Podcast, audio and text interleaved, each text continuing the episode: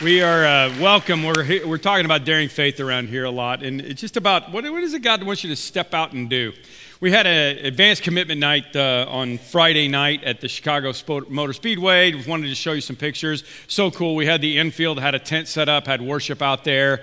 Um, I uh, stripped down and did my Ricky Bobby impression and ran around like I was on fire. And you know, help me, help me, Oprah, help me. I'm sorry, it's one of my favorite movies. Anyway, we, uh, we, we, were out there, we had a blast. Uh, we also had a special guest with us. Here's my picture. Um, this is Annette Canale. She's been a member of our church for 60 years, six zero years, okay? 60 years. And I bring that up because um, the reason we're having this Daring Faith initiative, this thing that we're doing right now, is because our church is 65 years old. I know uh, most of you have not been around. None of us have been around that long, uh, and that's the longest member we've got. But but I, we got to decide something at 65, right? Are we going to retire? Or are we not? Are, are we going to just kick back and not do anything anymore? or are we going to keep moving forward? Kobe Bryant, you know, retired this week. God bless him. Dos Equis guy went up in a, you know into space. He's gone. He he retired. And, and, and at some point we do all get you know kind of tired and and old. Signs you are old when you can't find your reading glasses because they're on top of your head. You've given up holding in your stomach when an attractive person walks into the room. When when you're proud of your lawnmower. It's a Toro right there, boy. You still prefer to print out directions on MapQuest so you don't have to squint at them on your iPhone. Love that. Sing along with elevator music because you know it. People call at 9 p.m. and ask, Did I wake you? Your best friend is dating someone half his age but not breaking any laws. Uh, you know, um, I'm so old that I have actually dialed a rotary phone before while listening to a Walkman next to a black and white TV with aluminum foil on its rabbit ears. All right, let me see it right? Uh, I mean, it, it, does suck to get old. We got to be, we got to admit it. You know, you're growing old when happy hour is a nap. Okay, that I get that. Okay, I get that. But, but the deal is, we've got to decide as a church if we're going to grow old and, and just, you know, retire and not do anything anymore, or if we're going to keep pressing forward. And I want to encourage you all to get a Daring Faith book. Um, th- this, is, uh, this is a little bit about what our initiative is all about, this Daring Faith Generosity Initiative. We've got them on for you on the way out. I'd love for you to have one so you know a little bit more about what's going on around here. You can also download it online. What, what this means for us is we're taking a daring step of faith as a church.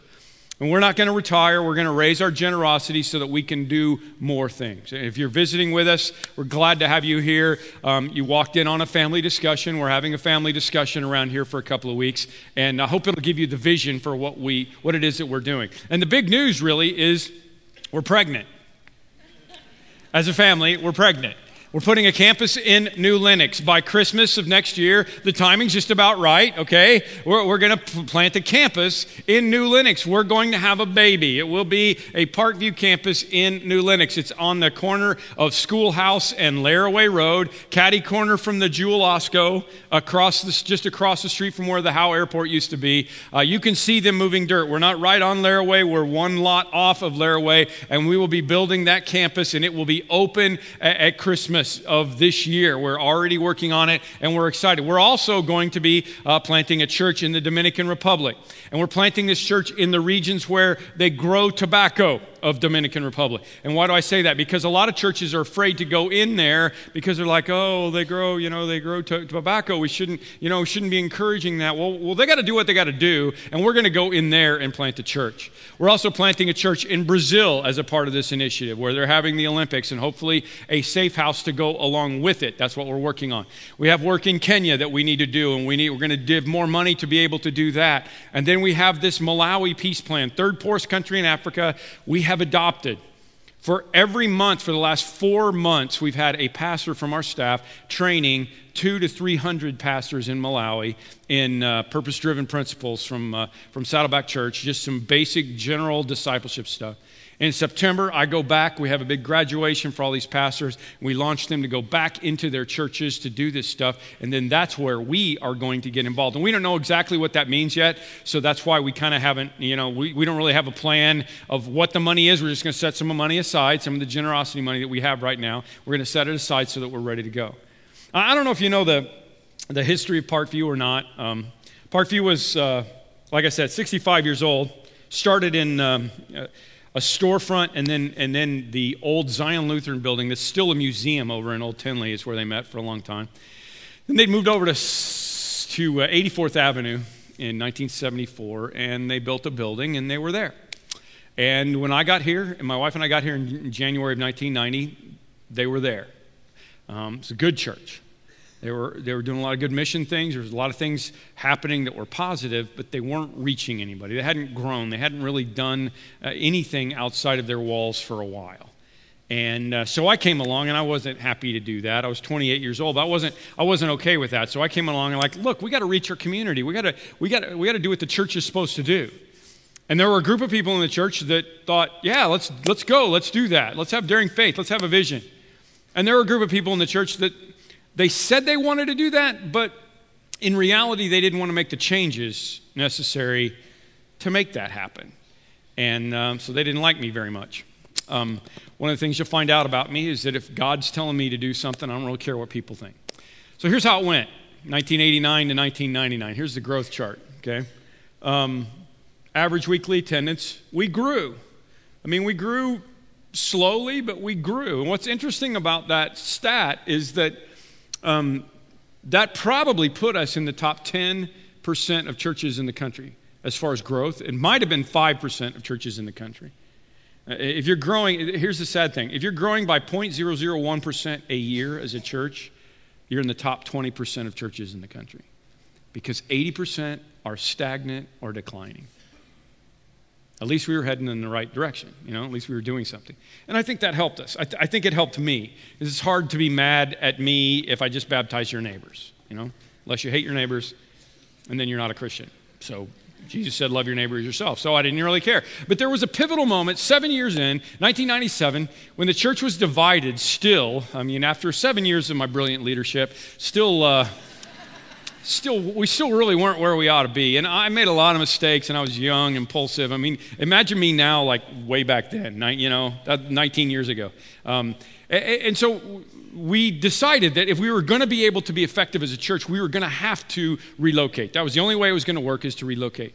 So we took a vote and almost half the people said no we're not moving.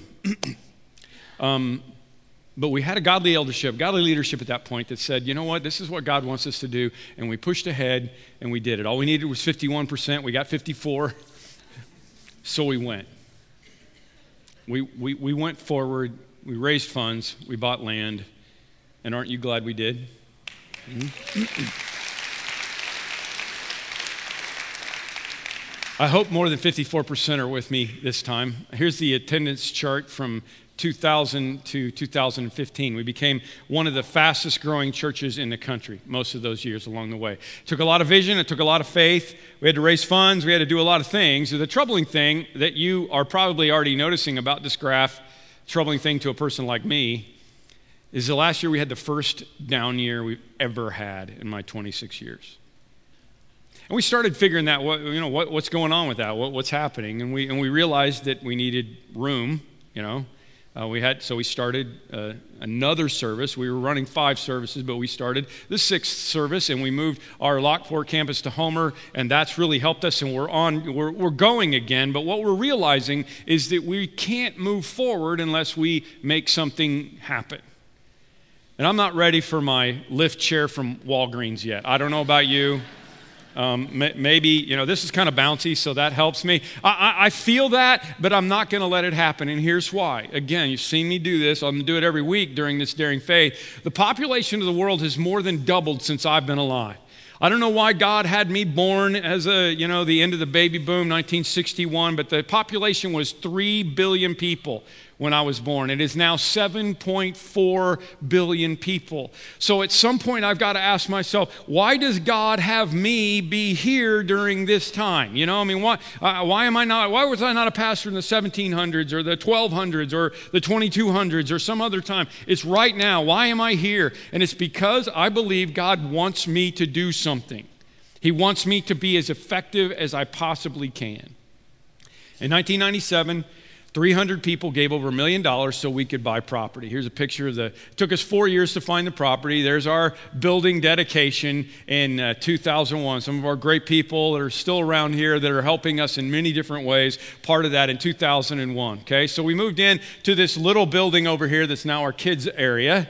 And in 2004, we dedicated this property in Orland Park that you're sitting at right now. This property right here was dedicated. And then here's a picture of the finished building building um, once we got it done in 2004. And we moved in over here and we thought, oh, this is great. We got all the room we need. We, we only had to have three services and we still had room in those three services and we thought everything was going to be great.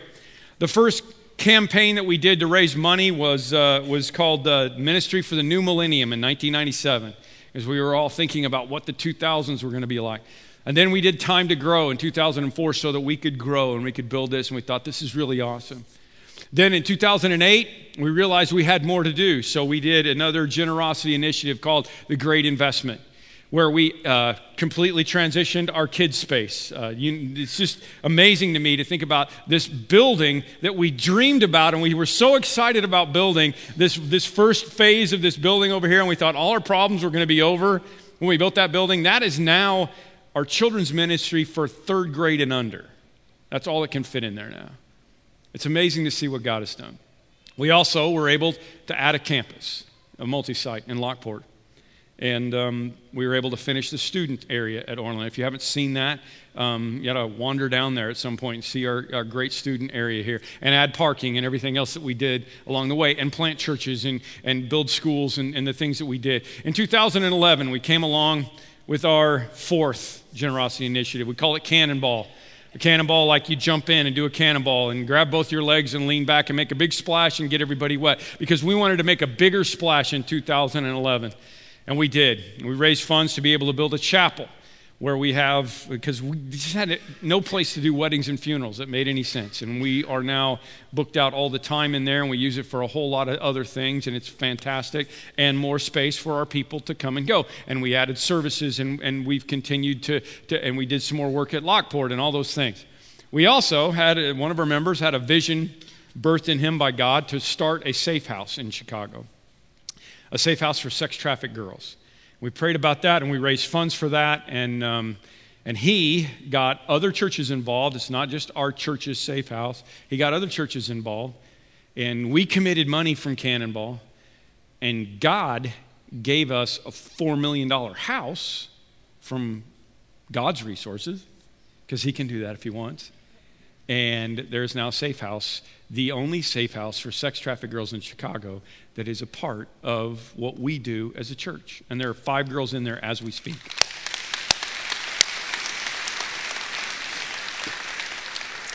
Why? Because one guy had daring faith and said, let's do this. And because one church said, let's do this, and we invited other churches, and they did. We also started a school in Turkana, Kenya, uh, which is like the most remote area you've ever seen in your life. They got a school there, and we dug wells, and we sponsor 300 kids there, and they learn about Jesus. And even though we didn't know it at the time, because we had enough resources set back for our next campus, we were able to get this Homer Glen campus thing. We took uh, the church that was meeting in a, in a building that was basically worth a million dollars in Lockport, and we moved them to a building that was worth $10 million in Homer Glen, and they have almost doubled because they have more space, and they will continue to grow once we can add more parking, which is part of what this is all about. And, and, and what I'm saying is, all, all these things have happened for you, okay? We did all this for you. And now, what I'm saying is that it's your turn and my turn again to do it for the people who aren't yet here. Let me just ask you a question. Raise your hand if, you come, if you've come to this church since 2011. Raise your hand. All right, look around. It's a bunch of you. I'm not saying that you wouldn't have been able to be here. We already had a building, we've been adding services, we've done all this. What I'm saying is that people did it for us, okay? And now it's time to go forward. Two theological convictions. One is that God is the owner of everything, and when He calls me to action, He will, he will bless me as I do it. He'll give us the house for the saved house. He'll give me resources. He'll give me blessings. Uh, uh, this is what I believe more than anything else in my life. You will be made rich in every way when you have daring faith, the Bible says, so that you can be generous on every occasion, and through us, your generosity will result in thanksgiving to God. It's not to, it's no praise to me, no praise to us, just God. But I have been made rich in every way. This is a matter of fact, this is my fifth, if you hadn't kept track, this is my fifth generosity initiative at this church. And every time we do one of these, I get up and I say, All right, everybody, it's time to do a once in a lifetime gift for God. This is my fifth annual once in a lifetime gift for God. And my wife and I have sacrificed for you. And so have a lot of other people. And we could have done other things with the money, but we never missed a dime because God has, as promised, made us rich in every way. And we are. And I'm telling you right now, I can't wait to come up with a reason for the sixth largest once in a lifetime gift I've ever made. Because I can't outgive God. Yes, we want to go north. We're going to find a place north. We're trying. Pray for that. Here's what the Bible says one gives freely, yet grows all the richer, and another withholds what he should give and only suffers want. I've seen that happen in my life. I've seen that happen over and over. Okay? Second theological conviction, I worded it a little different. You're going to hear it over and over again, is that people are lost without Jesus, and he left me here to bring heaven to earth and earth, take earth people to heaven. I'm supposed to bring heaven to earth, okay? And take earth to heaven. What do I mean? Jesus said we should pray, Thy kingdom come, Thy will be done on earth as it is in heaven. That means we help the poor. That means we build churches in other lands. That means we do things to help other people and we make the world a better place now. But at the end of the day, we've all got to go somewhere. And we've got to make sure we're taking everybody to heaven. People love a lot of things, okay? Some of, you know, some people, I mean, we love the Blackhawks, right? Come on, let's, let's, let's get this going. We can do this, right? And some of you, some of you love the Cubs, right? Go ahead. Some of you love, some of you love the Sox, all right?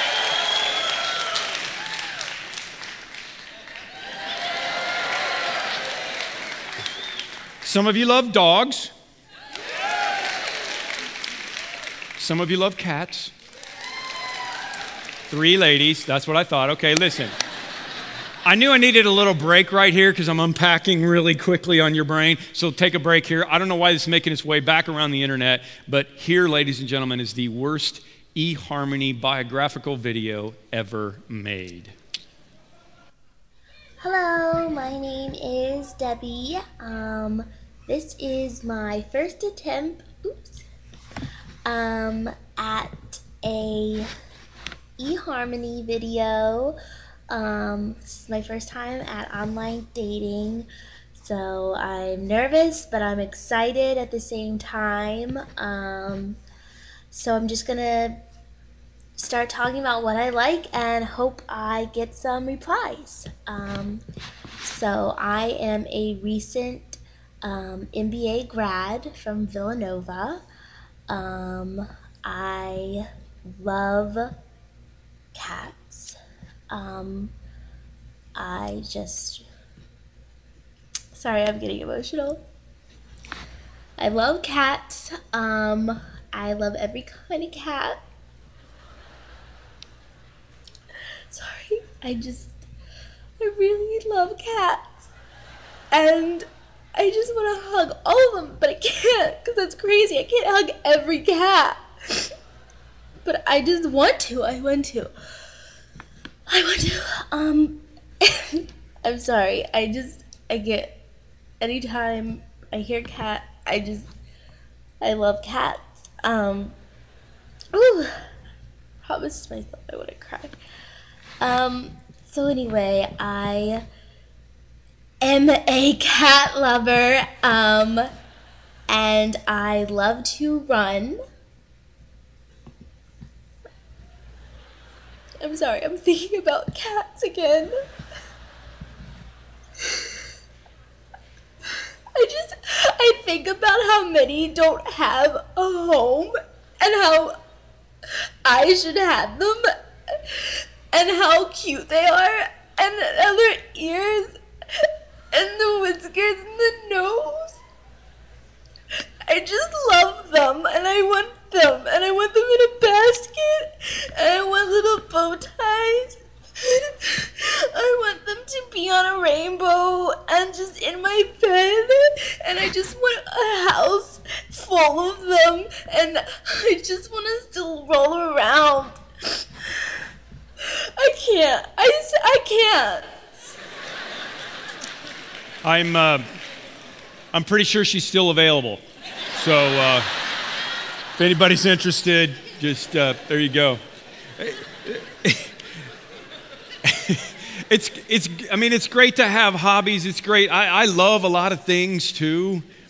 But, but the, the thing that chokes me up like that, the thing, the thing that gets me like cats for her is this picture. And um, you've seen me use it a lot. This is a picture, legitimate picture of the kids outside the gate in Nairobi that can't get into the school. I mean, it's not like we're keeping them out. We just don't have room. We didn't have room for them. We needed more room in the school, and those are the kids that are outside. Some of the kids got in. You sponsor a bunch of them, but some of them couldn't. And, and I got to tell you, that's what gets to me okay? Because Jesus said that the whole idea of the church is that we're supposed to go into all the world and make disciples of all nations and baptize them in the name of the Father and the Son and the Holy Spirit. That's our job. We call that here at Parkview reaching, raising, and releasing. We reach people for Jesus, we raise them up as devoted followers of Jesus, and then we release them to go do ministry. That's what we do. I don't have the freedom to decide what the church does. I don't get to say our church is going to be about the Blackhawks or our church is going to be about cats. I don't get to do that because this is a franchise. Do you understand that? When you sign up as a pastor, you sign up for a franchise. Like if you bought a McDonald's, if you got McDonald's to give you the license to, to put a, a McDonald's somewhere around here, you realize that you have to do things the way they want you to do them, or you can't call it McDonald's. You can't turn it into a bowling alley that serves tacos? As a matter of fact, you can't, even if you own a McDonald's franchise, you can't serve those nasty McRib sandwiches unless it's the time of year where they're serving the nasty McRib sandwiches. Because that they get to tell you it's the it's the most brilliant thing marketing thing I've ever seen in my life. You take the absolute worst sandwich you could possibly ever eat, and, and you only make it available for a limited time. Everybody goes, Oh, McRibs are back. That's awesome. I forgot how terrible they are. but even if you own the franchise, you can't serve McRibs. Okay? Parkview is a franchise. Okay? I didn't come up with this idea, God did. It's His way of bringing heaven to earth and earth to heaven. I just signed up to run one, and I have to run it His way. As a matter of fact, Jesus said, even when he was here on earth, he said, I've come down from heaven not to do my will, but to do the will of him who sent me. That's what we're doing. So here's what we're going to do in Daring Faith. And I want to take you back to an Old Testament story. If you've got your iPhones or your Bibles, you can go back to Numbers 13 and 14. It is the biggest church choke in history. It is the biggest Daring Faith choke in human history. They're on the verge of going into the promised land. God has rescued them from Egypt. They've gone through the desert and they're at this place where they're on the edge of the place that God has been telling them, this is where you're going to live. Okay? They send 12 spies in to go check it out. And the 12 spies come back with the report. They say, This is the land, and it's, it's, a, it's a metaphor maybe, but literally they called it the land of milk and honey. They said, This land is unbelievable. Stuff grows so amazing there. They said, We saw two guys carrying one cluster of grapes on a pole because it was too big for one person to hold on to. But the bad news is, there are people there. and the cities are big and they're well fortified and the people are big we don't know if the, again if this is a metaphor or not but it says we felt like grasshoppers next to them so, what do you think the people did? Did they say, oh man, let's go get some of those grapes, let's go get the milk and honey, let's go do this thing that God has told us we were going to do? No, the people are like, What? No, no, we can't do it. Caleb's one of the good spies. Two spies came back, Joshua and Caleb, and said, This is good. Caleb silenced the people before Moses and said, We should go up and take possession of the land, for we can certainly do it. But the men who had gone up with him said, No, we can't. The 10 guys said, We can't attack those people. They're stronger than we are. And they spread among the Israelites a bad report about the land that they had explored. All night long they grumbled about it. Oh, we were better off back in the other in the old days. Let's go get somebody else to lead us. Go back to Egypt. And it says literally in verse 14, chapter 14, verse 10, the whole assembly talked about stoning them. Which is what happens when you're a leader and you tell everybody, hey, let's go do something for God. Sometimes people don't want to hear it. We stand on the threshold of another giant of a task, another initiative to go do more stuff for God, and we're going to need money to make it happen.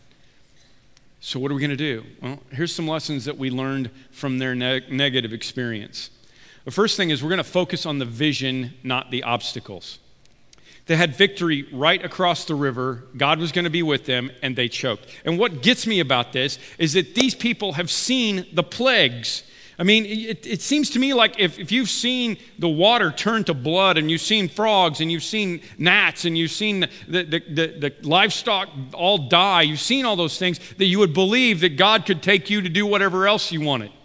You would think that if you walked through the Red Sea on dry land, and then turned around and watched the Egyptian army get wiped out when God put the water back again, that you would have faith in a God that was going to be able to do more than you could ask or imagine. You would think that, I mean, they had a pillar of fire by day and a cloud by night that was leading them through the desert. Literally, they're literally following a personification of God. And when they got hungry, God started sending bread from heaven that would just fall down every day. They would go out and they would gather up their bread. They called it manna. And then they got on the Atkins diet and they were like, we need some meat, we need some protein. So God let, here's some quail. And, and, He started giving them quail. Every morning they'd wake up and there would be dead quail there for them to be able to roast and eat. And when they needed water, He said, Moses, strike the rock. And water came out. I mean, He just completely provided for them. Now they get up to the edge of the, of the promised land and they choke. But then again, what would you have done? I mean, what, what would I have done? I mean, uh, this picture kind of, you know, this is where they felt, right? They got the giants, and you're there. what's going to happen? It, there's a lot of questions that people ask me along the way about what we're doing and, and why. And boy, it seems like um, a lot. We're going to build a $12 million campus in New Lenox. Why, why are we doing this multi site thing? And I'll tell you why. Really simple, uh, really brought home to me a couple of weeks ago. I was with uh, Craig Groeschel, who is the pastor of the largest church in North America that you probably don't even know about. It's called Life Church. It's not Joel Osteen. Joel Osteen's got a big auditorium that he fills up once. Life Church had 88,000 people the weekend before I was with Craig. 88,000 people in one church. I'm talking about butts and seats. That's how many people that they had in 25 different locations throughout Oklahoma, and they just opened one in Kansas City and different places along the way. It's a different world than, than we used to live in. In 1997, when I raised when we raised funds to come over here and, and to come into Orland, I was like, we got to get everything back together because we had offices off site and everything was different. But it's a different world now. It really is. Video teaching, you know, it's working. Why, why would we use it? I mean, wh- why do we do this? It's because it enables us to be able to multiply over and over again. I had an uncle who uh, lost his voice preaching. I just talked to him a couple of weeks ago. I mean, he literally had to go to Mayo and get shots in his vocal cords so that he could speak at all at the end of his career. I've been told that I should only be preaching three or four times a weekend if I want to do this long term. So you see video services and you see them at the 1030 service most of the time. Why is that? Because it works. You're still here, right? And you're watching me on the screen right now, aren't you? Hey, hey. right? It's way better up there anyway, right? And video teaching works. We've been using it on Sunday night. We've been using it at different venues. We've been using it at Lockport for years, and we're using it at Homer right now, and it's working really well. And here's the deal about, about, about sermons you don't know. It takes 25 or 30 hours out of my week, or Casey's week, or Todd's week, to get a sermon ready and, and to preach it. And that's a big chunk of time. It's not good stewardship for us to have to do that with somebody else. And besides, do you really want to hear Pastor Richie preach in New Lenox? Dude, so like Jesus. Jesus was the Son of God. Excellent. Come on, Richie, Richie is a monster leader. He is a great recruiter. He is, he is a person that a lot of people are going to follow. But if we make that guy get up and preach, it's not going to go well for him or you, okay? On the other hand, what if we have somebody that can preach and comes along the way and comes in our system, like perhaps Brian Hunt, who I just talked to this week, whose church in California that he moved to because we released him? Has grown by 600 people in the, in the year that he's been there. Isn't that awesome? I'm so excited. It, it, works. It's a different world that we live in, and that's what we're going to do. Now, notice how differently they handled this, okay? Joshua and Caleb handled their fears by confronting them and looking to God. Okay? The 10 spies handled their fear by panicking and spreading fear among the people we can decide how we want to do. Is if faith going to be greater or is our fear going to be greater? That's what we're talking about. And listen to what it says. That night, the people of the community raised their voices and wept aloud. And all the Israelites grumbled against Moses and Aaron. And the whole assembly said to them, If only we had died in Egypt or in the desert. And they said to each other, We should choose a new leader and go back to Egypt. You see this? Do you remember what they were in Egypt? They were slaves for crying out loud.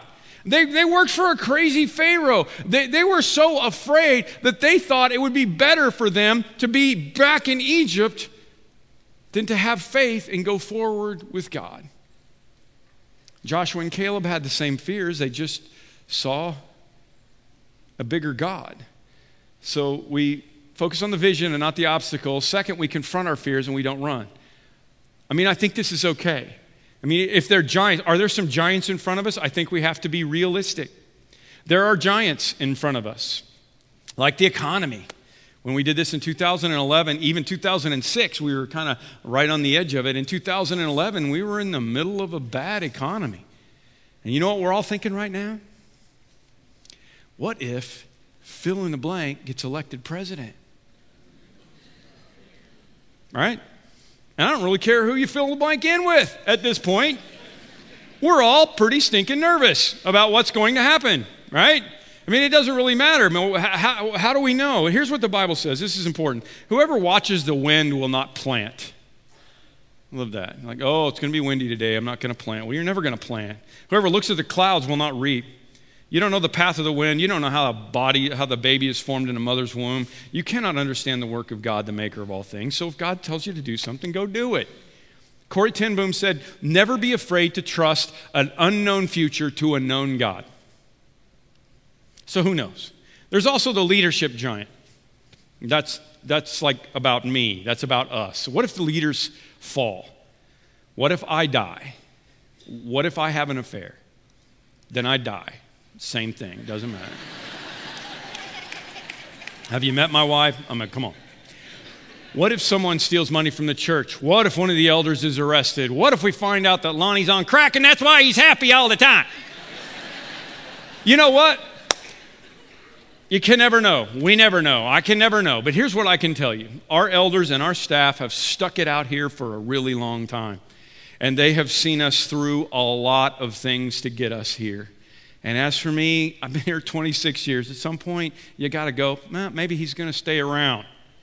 And I plan to be here 40, okay? I'm getting old and I might need the push up chair, but I'd, I'd like to make it till I'm 68, you guys. That's what I want to do. And God has prepared us for such a time as this. And our marriage is strong, and our family is strong. Thank you. I just had a vision of me at 68 preaching. I don't know if that's a good idea, but whatever. And yes, my grandkids all live far away, okay? But, but we make it work. It means I'm gone a lot, um, but I'm pretty good at multitasking. We felt a strong sense of God, call of God to this place 26 years ago. And it will take a strong sense of leading from God to get us to move. And there are other places I'd rather live, okay? I don't know if you know this, but Illinois is the number one state people are moving out of. Do you know that? And recently, who's clapping? Are you from Indiana? Did you already move to Indiana? Thank you. Thanks for rubbing it in. And, and, and just recently, within the last couple of weeks, Chicago overtook Detroit as the number one city people are moving away from also. We're number one. We're number one. Come on, everybody with me. honestly, though, it feels to me like while everybody else is running away, while all the rats are abandoning ship, that's the time for the church to be running in. That's the mission field to which we've been called to the million people that live within 10 miles, the 4 million people that are within a 30 minute drive time of one of our campuses. That's what I think we're supposed to be doing. But you know, as much confidence as I have in the staff and the leadership, uh, your faith shouldn't be in us or them. It should be in Jesus. It's His church. We're His people. It will carry on, okay? When Moses died, they mourned for 40 days, and then Joshua took over, and they marched into the promised land that they choked on in this passage and, and overtook Jericho and they moved in and everything was great. So when I die, I would like for you to mourn for 41 days because I'm kind of competitive, okay? but if this church does not continue to reach more people after I'm gone, I will come back here and haunt you, I promise.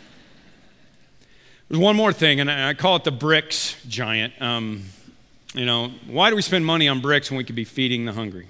People say that. Matter of fact, people said that in 1997 when we raised a million dollars with 300 people in average attendance, which, by the way, if you do the math, our $35 million goal with seven to 10,000 people we have here on a weekend, uh, and you add the fact that we're in 2016 and not in 1997, um, really should be a lot easier for us to do this. But people said we could give this money to missions, and that's true. But if we would have given all that money away, we wouldn't have relocated, and you wouldn't be here. And, and, and, I'm pretty sure the church wouldn't even be here. And we now give that much money away every year because we've grown and we've reached people. And, and I get it, you know. I mean, we could take all this money and go give it away to feed the poor, and Richie could go start a campus in a moldy basement with a karaoke machine. But, but God didn't call the church to feed the poor, He called Christians to feed the poor. So the more Christians I have, the easier and more effective it will be. When I moved here, the percentage of money that we gave from what came in out to outreach to missions and to the poor and to the people who needed it, we gave twice as much percentage wise money when I got here as we do now. You know why? Because the building was paid for and the church wasn't doing anything. And so we, we, we needed to give more money to somebody who was. Now we give less of a percentage, but 50 times, five zero times more money. So if you're a missionary in Africa, would you like a percentage or would you like money? It's a multiplication process. We have the biggest army the wor- in the world available to us, and my job is to lead them. And by the way, since 1997, planted 24 churches in Indonesia, nine in Kenya, one in Taiwan, one in the Czech Republic, one in Mexico, 20 in Brazil, one in Ireland, Cuba, uh, innumerable house churches. Ecuador, one. Chicago, with some other churches. Uh, we planted uh, one in downtown Chicago, one in Salt Lake City, one in Ventura, California, where my daughter and son in law are on staff, two in New York City, and one in Kansas City. That's all happened while we've also been reaching our community because we believe in, in the mission everywhere. And I believe the mission of the south suburbs is just as important as a mission in, in downtown Chicago or in New York City. And I believe that's just as important as Malawi. It's just as holy to use dollars to plant a campus in Homer Glen or New Lenox to help somebody find Jesus or heal a marriage or become a disciple or whatever. And, and listen, I love philanthropy. I, I would love for us to cure breast cancer and AIDS and world hunger. But that's not the real problem. The real problem is separation from Jesus. A church has to be about those things and bring heaven to earth, but someday we're all going to be done. And then it's all about earth to heaven. We're in the soul business. Jesus said, What, was it, what does it profit a man if he gains the whole world but loses his soul? We're in the soul business. Imagine with me, you're, um, you're in one of those time warp movies, okay? And you get to go back to S- Southampton, England, mid April 2012. and you, you wake up and you look and you see the newspaper heading Titanic to set sail on maiden voyage today. What are you going to do? Well, I think most of us would run down to the harbor, we'd run down to the shore, and we'd start trying to persuade people not to get on that boat. Don't get on that boat. We know what's going to happen. Don't get on that boat. Rose, you're okay. But everybody else, no, don't. I've seen the movie. This is not going to turn out well for you, right? And what are they going to say back to you? What did they say? They said, even God can't sink this ship. That's what they said about the Titanic. And you would watch as this ill fated vessel toured away from the shore and motored away from the shore, knowing that 1,500 people were going to die. So then what would you do? Well, if you cared at all, you would go find a boat. You would rent a boat. You would borrow a boat. I would steal a boat. What size of a boat? A little motorboat, uh, I would go find the biggest yacht I could possibly find, and I would somehow persuade somebody to let me take that out there. And I would try to get everybody else to get boats too to go out there because I know the bigger boat I have, the more people I can save. I would risk everything knowing that lives were in the balance. And if it's true that man's sin has separated him from God for eternity, and if it's true that Jesus is the Son of God who came to earth to die for sin, and if it's true that only through Christ can we have forgiveness of sin and hope of eternal life, then the task of bringing people to Jesus is the highest mission that we could possibly have. That's why we do what we do. Our hope is in Jesus, and we really believe that that is true. So we're going to do everything we can to persuade as many people as possible to come to Jesus while we have time. And if somebody asks me, why are we building another building? I'll say, because the, the ship is sinking and we need to get a place where people can be rescued. And, and we call this um, a one fund approach when we're, when we're doing this. Um, because I, I, don't want to separate it out and say, oh, we've got a building fund over here and, and we got all this other stuff over here. Because the truth is, everything that we're going to do over the next two years is a part of Daring Faith. When Doreen or Chris or Joyce answer the phone and they get someone in touch with someone who can help them, volunteer or staff, doesn't matter, that's the gospel. one of our pastors is ministering to somebody in a hospital, that's the gospel. One of our Stephen ministers is counseling somebody, that's the gospel. But you know what? When we rent a bus and take a bunch of kids to CIY conference, that's also the gospel. And, and when your kids get taught the gospel by a volunteer who is trained by somebody that we pay so that they can have time to be able to train those volunteers, that's the gospel. And when we make a parking space for your brother in law to be able to find a place to park at Christmas Eve, that is the gospel. And we add seats. It doesn't matter whether it's Jerusalem or Judea, Samaria, or the ends of the earth, that's what we're supposed to be doing. And I know that people don't have to come to church to find Jesus. I get that, but some of them will, and there's a bunch of them around, so we're going to continue to add seats to the lifeboat. I don't know why we think that sometimes the, what we do in the inner city in Englewood or what we do in the DR or Africa is somehow more gospelly than what we're doing in Mokena or Plainfield. Do you know that we have baptized over 4,000 people since 2011, the last time we did an initiative? 4,000 people. That's incredible. Yeah, it's incredible. Lost is lost. It doesn't matter. Okay, I'll wrap it up. Trust the power of God, not man. This is what's really important. So basically, God says to the people, All right, you, your bodies are going to fall, and you guys didn't have faith. Your faith was less than your fear. So you're going to fall in the desert. Your children will be stuck here for 40 years, suffering for your unfaithfulness until the last of your bodies lies in the desert. You got to be all gone for 40 years, one year for every of the days you explored the land and had no faith. You will suffer for their for your sins, and you will know what it is like to have me against you. That's scary. 80% of the churches in the U.S. stagnant or declining, haven't won a single convert. Nine churches literally closing every day. What's happening? Well, listen. I mean, there's a life cycle. Parkview won't be here forever. Eh, eh, you know, there, there are other reasons. But for a lot of them, along the way, they took their focus off of God and off of the people that were lost on the beach, and they turned it onto themselves. 40 years later, Moses dies, Joshua takes over. They march into Jericho. And here's what God asks them to do. It's so funny. God says, Here's what I want you to do. I want you to march once a day. I want you to march around Jericho, around the walls. These are big fortified walls. There's no way they're getting into the city. March around it once a day for seven days. On the seventh day, march around it seven times. And on the seventh time around, I want you to shout and blow your trumpets. You'd love to have been in that crowd. What? Yeah, that's all I want you to do. Remember, we talked about name and we talked about this whole obedience thing. They did it, and you know what God did? He said, Okay, you people have daring faith. Boom. And he knocked down the walls of Jericho. And they went in and took the city. And they took the promised land because that's who God is. See, the, the 10 spies saw giants and measured that against themselves.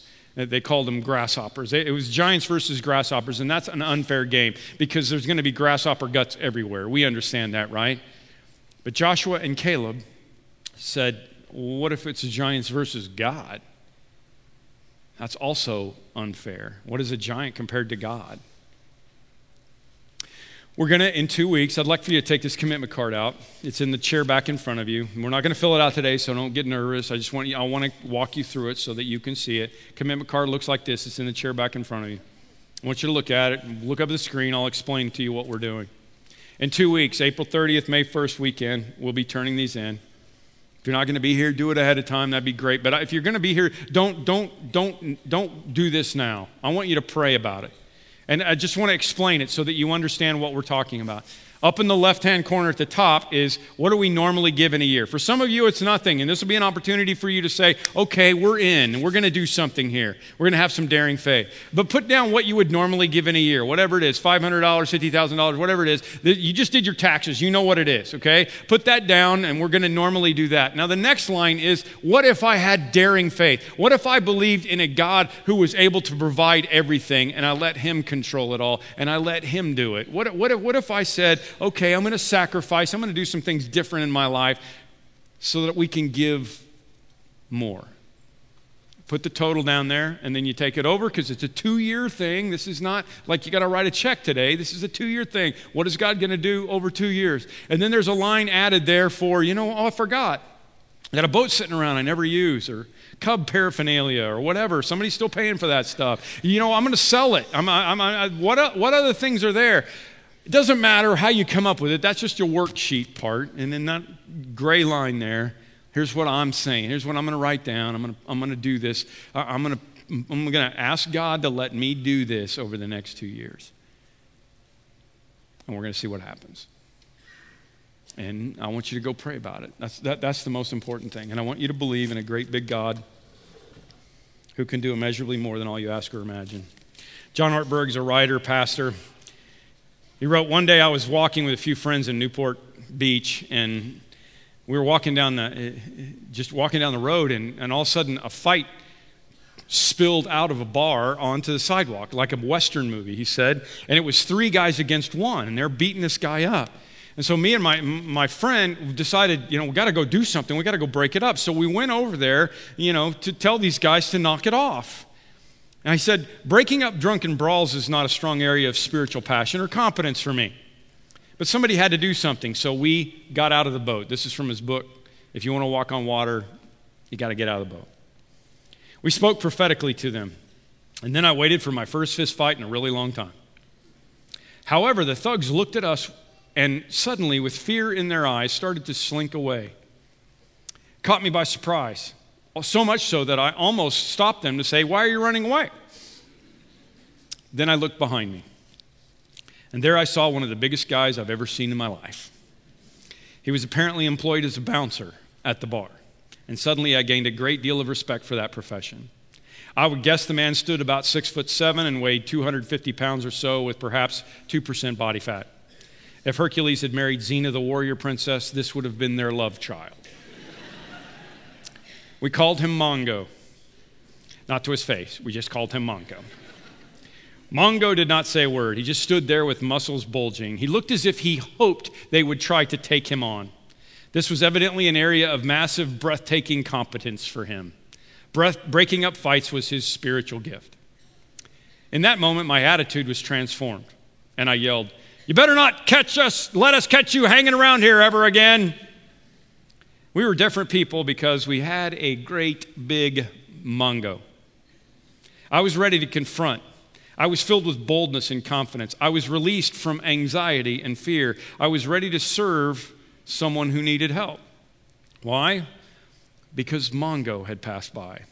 I had experienced a Mongophany. I was convinced that I was not alone, and the middle of a barroom brawl was perfectly safe place for me to be. If I were convinced that Mongo were with me 24 hours a day, John wrote, seven days a week, I would probably also have a fundamentally different approach to life. Of course, he's not. I can't go around with Mongo beside me all the time, and it's probably a good thing because I don't need him. I have one who is greater than Mongo with me at all times, who says, Take courage, who says, I am, who says, Do not be afraid. I believe that. It's part of my creed. I've committed my life to teaching others about it. Yet, all too often, my life does not reflect it. All too often, I shrink back when I should confront. I worry when I should pray. I cling when I should generously share. I stay in the boat when I could walk on water. Lord, I just want to pray that you be with us in this daring faith. I'm excited about the fifth time that I've been challenged, and I'm excited about what's going to happen around here. But what I'm really excited about are the hands that I will see raised somewhere in the future of the lives of people that were affected for eternity because we stepped out in daring faith. We're trying to go viral here, Lord. We're trying to continue to multiply, to continue to reach and raise and release.